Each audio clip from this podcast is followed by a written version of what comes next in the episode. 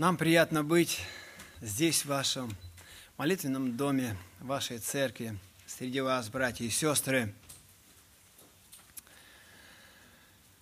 И вы представляете, что почему мы с вами здесь находимся? Потому что Небесный Отец побудил наше сердце, дал нам это желание оставить эту суету и прийти в дом молитвы.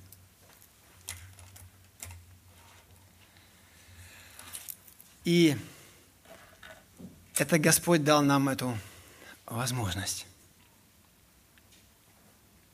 Очень важно в том, чтобы мы с вами не просто привыкали, что будет воскресный день, мы там обязательно будем, независимо ни от чего, а дома мы бы молились бы о предстоящих собраниях.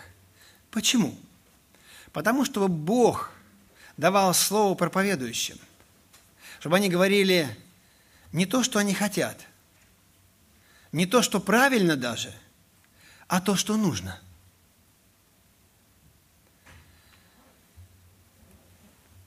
Состояние сердца, с которым мы с вами должны приходить, это имеет большое значение. Вы знаете, однажды старица пришла к нам на собрание, и она высидела только половину собрания, больше она не могла высидеть. Вот вы знаете, что у дьявола нету выходных. Он работает пахарь, самый настоящий пахарь. И вот дьявол внушил ей, когда она пришла на собрание, потому что она, во-первых, торопилась на собрание в спешке. И во время собрания дьявол ей говорить стал: «Ты знаешь, утюг-то ты дома не выключила?» Это потом она свидетельствовала. И говорит, я полсобрания сидела, и не то, что слушала, а думала об этом утюге. А, говорит, дом деревянный. И он загореться может очень быстро. Я говорю, а вы не подумали в том, что он и сгореть-то может тоже быстро? Я, говорит, полсобрания просидела, и потом все же я поднялась. И это сделал дьявол. Он поднял меня. И я очень торопилась домой. Я говорю, можно я вас прерву? Она говорит, конечно. Я говорю, когда вы пришли домой, утюг не был включен, правда? Я говорю, она говорит, да. А теперь я говорю, вы хотя бы просто подумали бы. Но вот ваш дом, сколько нужно времени деревянному дому, чтобы сгореть? Ну, минуты, считанные минуты, и никто ничего не сделает. А тем более, что она уже человек пожилого возраста. Я говорю, ну подумайте вы, пока вы от станции дойдете там километр, да? Да вы в любом случае не успеете. Говорит, вот пришла домой, расстроенная, и дом стоит. С одной стороны, слава Богу, что он стоит. Но я нахожусь не там, где я должна была находиться. Давид сказал в 121-м псалме: «Если у вас есть ручки, листочки, пишите». Вы знаете, память хорошая штука. Но если вы зафиксируете хоть чуть-чуть, я вас уверяю, что когда вы придете домой, вы все равно все помнить не будете.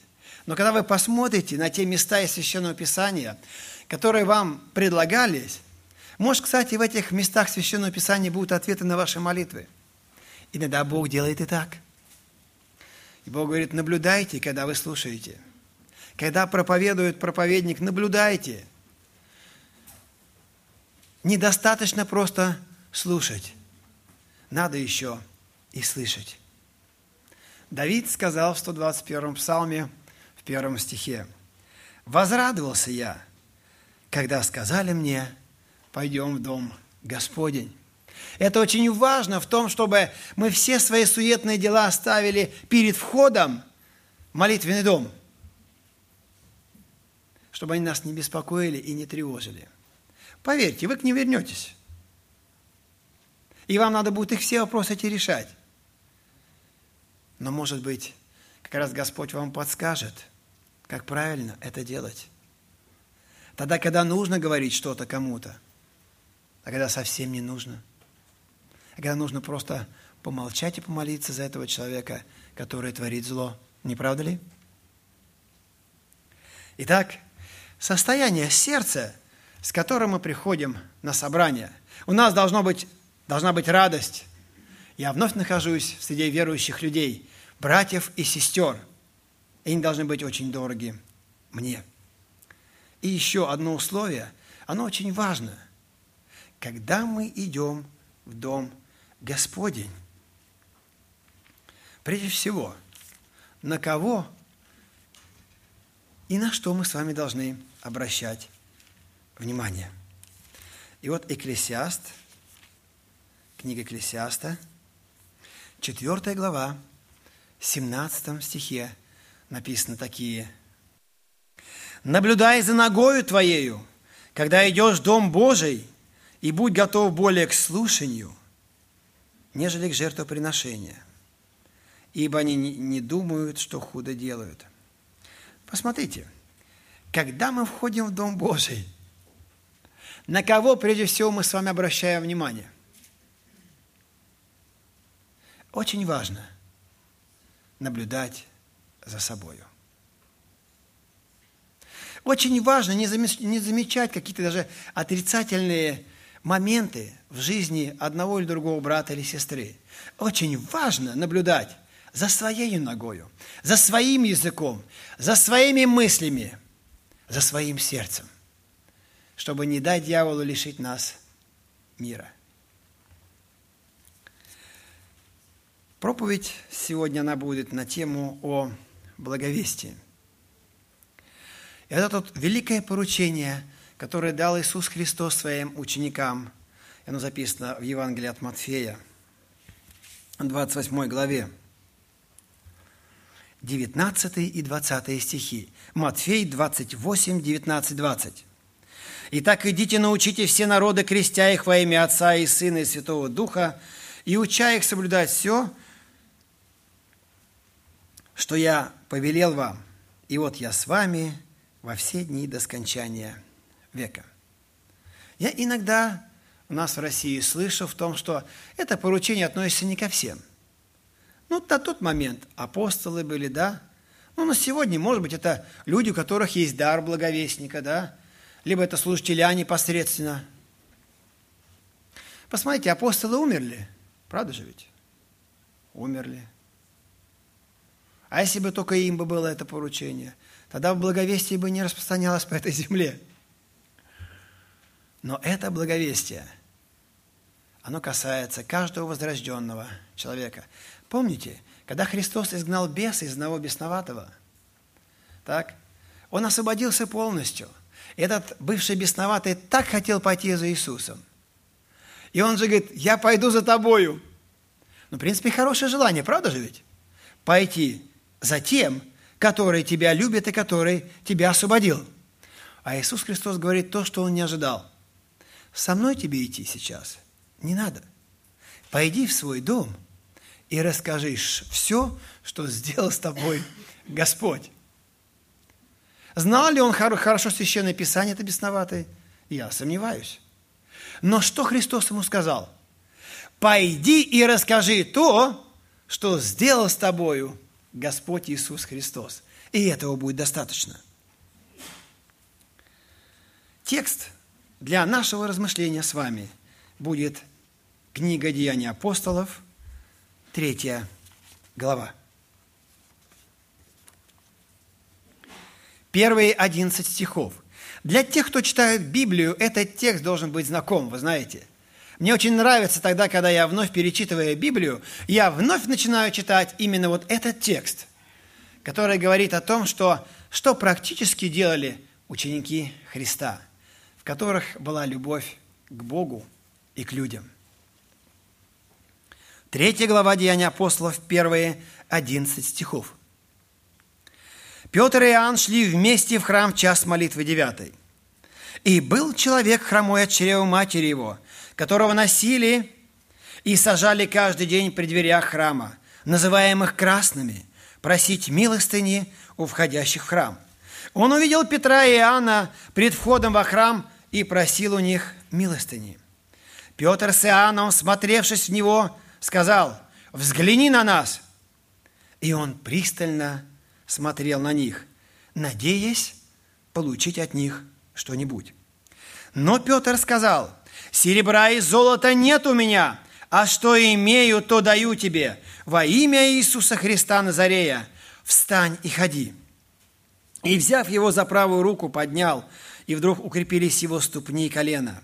И, вскочив, встал и начал ходить, и вошел с ними в храм, ходя и скача, и хваля Бога. И весь народ видел его ходящим и хвалящим Бога, и узнали его, что это был тот, который сидел у красных дверей храма для милостыни, и исполнились ужаса и изумления от случившегося с ним. И как исцеленный хромой не отходил от Петра и Иоанна, то весь народ в изумлении сбежался к ним в притвор, называемый Соломонов. Аминь. Поднимите руку, кому этот текст знаком? Кто его хоть раз читал? Может, тогда мне не стоит проповедовать вам, раз вы все это знаете. Но вы знаете, мне нравится, что Слово Бога живого, оно всегда живо и действенно. И иногда мы с вами читаем, вы, наверное, на это обращали внимание, вроде бы один и тот же текст, да? Но мы его, в принципе, и наизусть знаем. Но в очередной раз, особенно тогда, когда наше сердце готово, чтобы услышать, что Бог хочет нам сказать, мы вновь что-то из этого текста, который читаем, берем для своей души. Если мы с вами читаем Библию, и она не оказывает на нас никакого влияния, то это просто время, потраченное зря. Слово Божие живо и действенно, но Слово Божие, которое живое, может быть и мертвым для нас, потому что либо мы так не живем, либо мы просто не слышим. Петр и Иоанн, двое из апостолов, шли в храм для чего? Помолиться. Помимо того, что они собирались на домах, раньше там домов молитв не было, помимо этого они также шли в храм помолиться Богу. Они не игнорировали и эти места. И вот, я не знаю, как у вас здесь в Берлине, я знаю, как у нас в России, в Москве, там, где мы живем, я вижу, что возле в основном православных храмов, очень много людей, нуждающихся порою. На ступенях находятся, недалеко от храма, и они просят милостыню. Среди них, правда, есть разные, и те, которые нуждаются, и те, которые просто наживаются. Но они там находятся, они там сидят, преследуя каждый свою цель. Петр и Иоанн шли в храм помолиться Богу. И вот они видят, сидит хромой. Ноги были, но они не работали. Ему было где-то около 40 лет. Я себе не могу представить, что значит, когда ноги есть, они не работают, правда? Когда ноги ходят. Это еще раз одно напоминание, хорошее для нас всех, у кого, как мы с вами должны быть благодарны Богу за Его милость и за это здоровье, которое Он нам дает. И вот на их пути был человек. Его каждый день сажали хромой от чрева матери. Он никогда не чувствовал своих ног, хотя они были, и он их видел. И он увидел Петра и Иоанна, как и у всех, которые шли в храм, просил милостыню. Смотрел на них и где-то в сердце думал, может быть, и эти люди мне что-нибудь пожертвуют. Петр и Иоанн знали, что он хотел от них. Денег. Но что они могли сделать? Во-первых, они могли вообще пробежать мимо, правда же ведь? Хромой, ты извини, но мы идем сейчас в храм молиться, понимаешь? Все дела потом, ладно? А то, что хромой был потом после службы, либо нет, это вопрос второй. В этом тексте мы с вами не видим, что Дух Святой конкретно говорит: Петр и Иоанн, остановись и помоги им. Ему. Мы не видим. Но Петр и Иоанн, они не проходят мимо этого хромого. Они останавливаются. Хотя в карманах пусто. Они могли бы сделать такой жест доброй воли, подойти к нему И не говорят там, смотри на нас пристально, да? Что толку смотреть пристально, когда карманы пустые, и мы не можем тебе дать то, что ты от нас ожидаешь? Но Петр и Иоанн остановились и сказали: взгляни на нас. Я думаю, наверное, хромой подумал, но взглянуть-то я жить могу. Да и, кстати, взглянуть могу так, чтобы ваше сердце расположено было, чтобы вы побольше мне дали чего-то, то, что я ожидаю. Но Петр сказал то, что он не ожидал.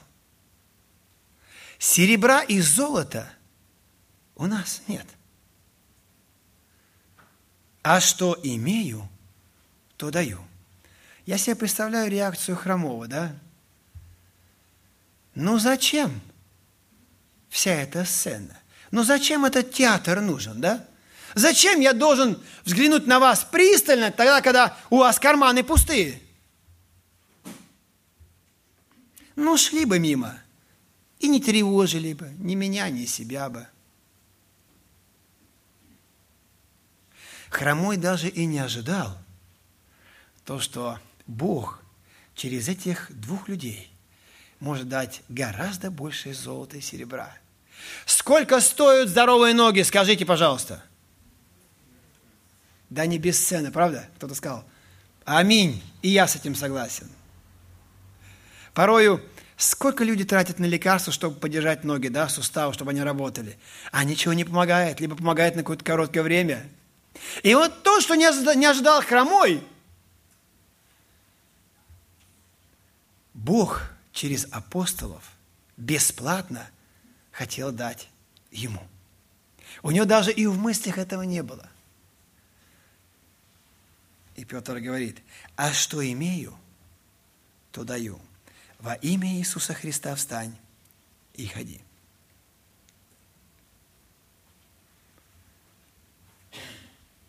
Сразу ли он вскочил хромой?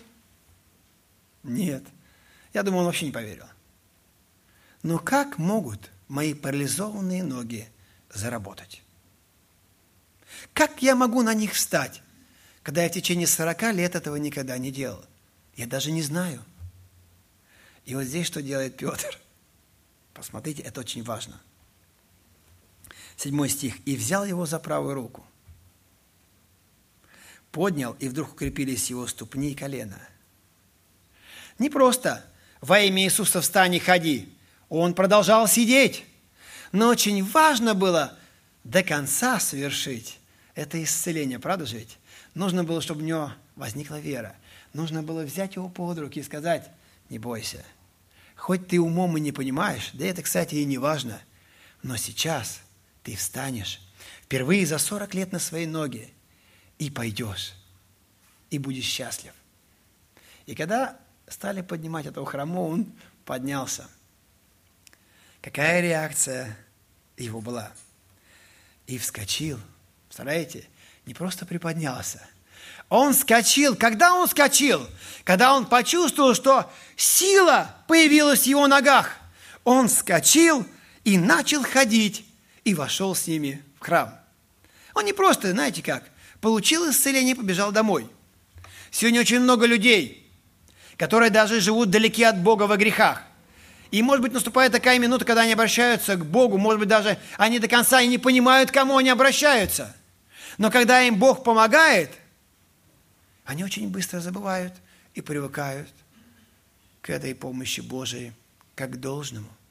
А некоторые даже больные говорят: Господи, если Ты меня исцелишь, то я точно буду ходить в храм, я точно буду читать Библию, я точно буду Тебе служить. Сколько миллионов людей, которые нарушают свое обещание Богу, но Бог продолжает творить великие дела на этой грешной земле. И поскольку этот бывший хромой не отходил от этих апостолов, он же ведь везде, он шел туда, куда они шли. И что он делал? Мне очень нравится, то здесь написано. Он скакал. Ну, представляете, сейчас вот в вашей церкви, да, кто-то исцелится, он будет скакать. Наша реакция какая будет? нашел место, чтобы творить такие дела. Правда же ведь? А почему он скакал? Нам этого не понять, вы знаете. Он скакал от радости, о том, что он впервые за 40 лет своей жизни, он впервые почувствовал свои ноги, эти органы, которые Бог дал ему. И этим самым, что он делал? Он привлекал народ, правда? Люди стали смотреть на эту реакцию. Скачет человек, кто он такой есть. И вообще, почему он такие дела здесь делает? А он продолжал скакать и славил Бога за то, что Бог исцелил его ноги. И потом что? Люди узнали, что это был тот, который сидел возле храма и просил милостыни. И уже у людей возник интерес. Как это произошло? И как исцеленный хромой не отходил от Петра и Иоанна, то весь народ, представляете, не 5 человек, не 10 человек. Весь народ, который пришел в храм для поклонения живому Богу, для молитвы, пришел в изумление от случившегося. И избежался к ним притвор Соломонов. Ну, а дальше, смотрите, на молитву Петр с Иоанном так и не попали, правда же ведь? Дух Святой им не сказал наперед, там будет хромой, вы остановитесь, сделаете, и потом будете проповедовать Евангелие, хорошо? Да нет. Тот человек, который исполнен силы Святого Духа, тот, который живет по Духу, он и так знает. Почему он знает? Дух Святой, который в нем, он руководит им. Это он говорит, остановитесь и помогите. И не важно в том, что карманы пустые. Да, кстати, деньги не нужны. Даром получили, даром и отдавайте. Увидев это, 12 стих, Петр сказал народу: мужи израильские, что дивитесь этому? Или что смотрите на нас, как будто бы мы своей силою или благочестием сделали то, что он ходит? И дальше проповедь Евангелия об Иисусе Христе, о том, кого народ израильский ждал, но которого не принял и распял. И вот нужно было еще раз засвидетельствовать о том, что пришло время для покаяния. Сколько людей тогда покаялось после проповеди Петра? 4 стих 4 главы мы с вами читаем. «Многие же из слушавших слово уверовали, и было число таковых людей около 5000».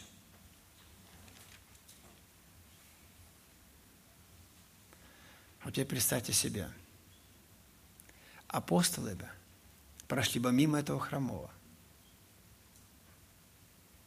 Никакой евангелизации бы вообще не состоялось.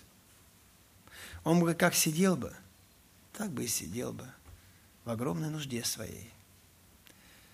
Ему бы жертвовали копейки бы. Сколько денег стоило апостолам, чтобы собрать людей, нанять стадионы, либо дома культур, провести мощные евангелизации? Ничего. Вообще ничего.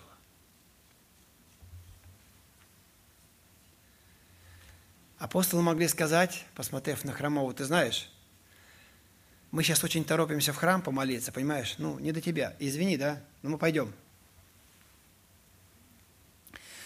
Порой мы также идем в храм и не замечаем людей. Особенно, если мы опаздываем, нам совсем не до этих людей, не правда ли? Нам бы быстрее бы успеть на собрание, бы не успеть, не опоздать бы. А то, что Бог порой по дороге нам будет посылать людей, это не важно, в принципе. Самое главное, чтобы я была на собрании, либо был. Однажды в одной семинарии учились семинаристы. И вот профессор говорит им: дорогие семинаристы, вам предстоит подготовить проповедь на тему о добром самарянине. Пожалуйста, сделайте это. Каждый из вас должен подготовить. Семинарист сказал: хорошо. И профессор решил, он был мудрым человеком, и он решил их проверить. То есть теория и практика.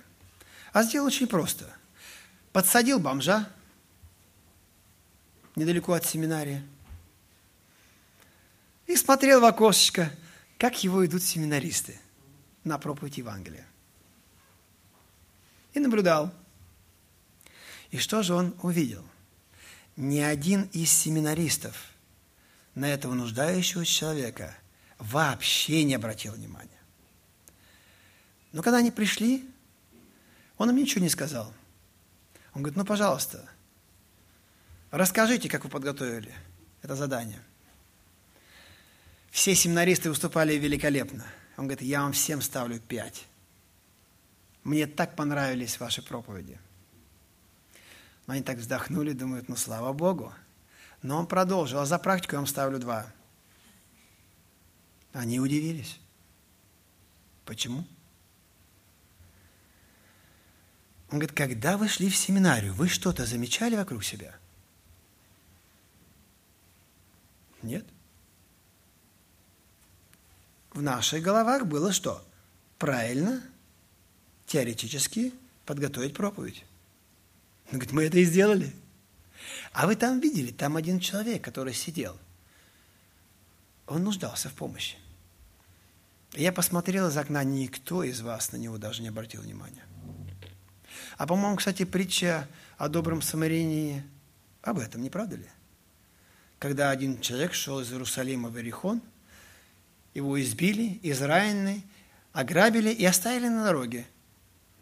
Шел священник. Помните, эта история записана в Евангелии от Луки, 11 глава. Я вам не буду читать, потому что вы и так можете прочитать, чтобы нам времени не терять. Священник шел дорогу эту, прошел мимо. Священник и прошел мимо. О чем священник проповедует в своей церкви? Любить Бога всем сердцем и любить ближнего. Левит шел, тоже служитель из храма. Но слава Богу, что он хоть остановился. Посмотрел, живой ли, либо нет, пошел дальше. И вот самарянин шел, не иудей, остановился, перевязал раны, жалился, посадил на своего ослика, привез в гостиницу, заплатил деньги. И мне еще нравится, знаете, то, что он сказал содержателю гостиницы. И если чего не хватит, я когда буду обратно ехать, я все компенсирую. И Христос говорит этому законнику, который искушал Христа, да? А кто мой ближний? Как ты думаешь, кто был ближний? Тот, который оказал милость. Вы знаете, у нас есть с вами Евангелие. Кто читает Евангелие или Библию каждый день? Поднимите руки. Ругать я не буду, если кто не читает. Это просто хороший урок для того, чтобы мы это делали бы. Да, но поднимите руку. Кто каждый день читает Библию? Но большинство хорошо, слава Богу. Значит, ваши слушатели об этом заботятся. Ну, а те, которые не читают, конечно, плохо. А знаете, почему плохо? Для того, чтобы вы поняли, если вы дома не читали Библию день, да, на кухню не ходите, пожалуйста. Там вам делать нечего, поверьте. И каждый раз, когда вы не будете читать Библию, не ходите на кухню. Там делать вам нечего. Вы представляете, сколько нужно потратить время, чтобы, во-первых, ходить за продуктами в магазин, потом сготовить, да еще есть, да еще ложку держать в руке, а? Помните, Иисус Христос сказал, не хлебом единым будет жить человек, но Словом Божиим, исходящим из уст Божиих. Духовный хлеб важнее, чем телесный. Поэтому с сегодняшнего воскресенья у вас есть шанс исправиться. Пожалуйста, полюбите Евангелие. Оно вам поможет. Она вас будет останавливать. Она будет вас вразумлять.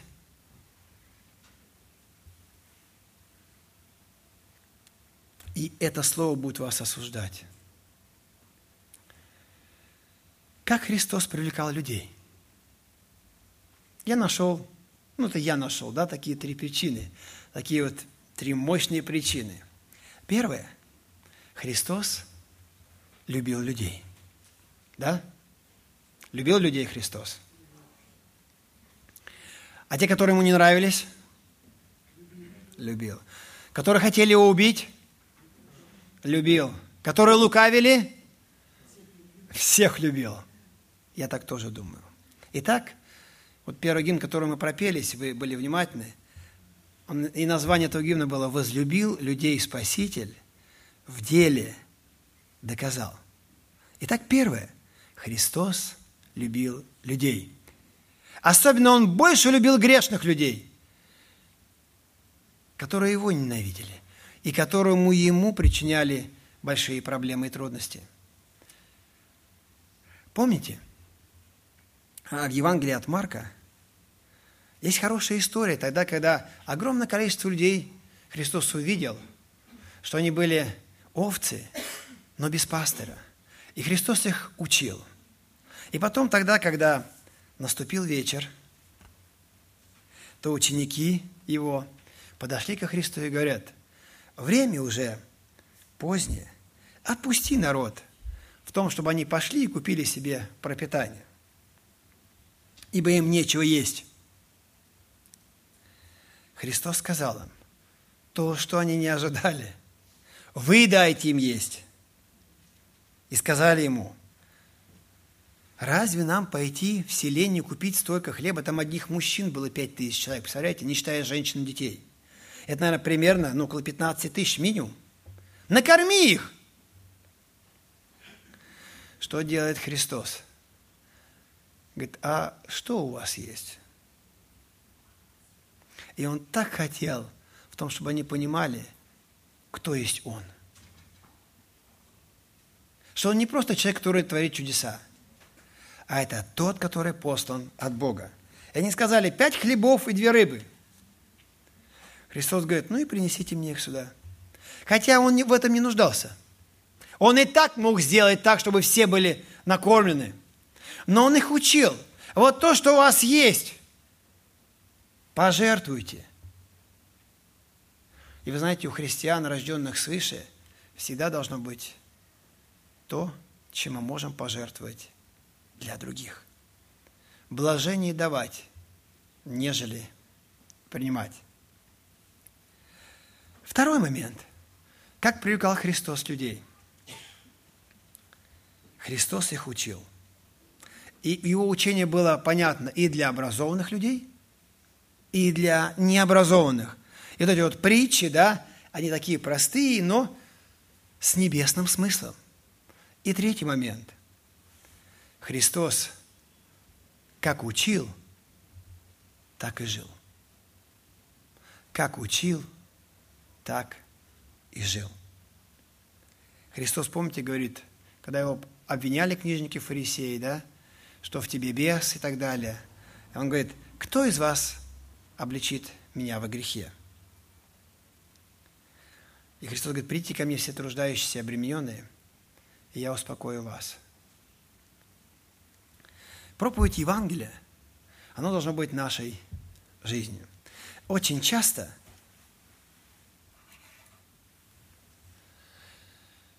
люди, во-первых, не понимают, но самое сложное не хотят понять. О том, что Христос спас нас не для нас самих, а Христос нас спас для себя. В том, что мы бы вошли бы в Его армию и Евангелие проповедовали бы. И так важно не только даже и понимать, но и выполнять. Второе. Мы должны с вами знать, что не все люди нас будут хорошо слушать, правда? Верно? И порой мы с вами, знаете что, заблуждаемся. Подошли к Ивану Ивановичу. «Иван Иванович, хочешь, мы тебе о Христе расскажем, да? Не нужен мне Христос и так далее, да, и уходите». Ну и мы в оправдании себе что говорим? «Ну вот видишь, Христос, я вот подошла, а Он мне сказал вот это. Значит, тогда и не надо проповедовать мне Евангелие». А посмотрите внимательно, разве Христа все слушали? Не слушали в одной местности. Что Он делал? Он шел в другую. В другой не слушали, шел в третью. Но в 4-й точно Его слушали. Надо любить людей. И еще. Почему мы не благовествуем? Потому что очень быстро забыли, сколько Бог с нами церемонился, сколько Бог нам посылал людей верующих, сколько Он нас терпел. Но почему те люди, которых Бог посылал, они тратили свое время, здоровье, может, даже финансы? Почему мы так не делаем? Почему мы очень так быстро забыли? Я помню своего человека, который ухаживал за мною не один год. Я его обманывал, лукавил, а он как будто этого и не замечал. Говорит, слушай, завтра встречаемся, да, с тобой? Я так подумал, наверное, человек, не в своем уме. Я его обманываю, он говорит, завтра встречаемся.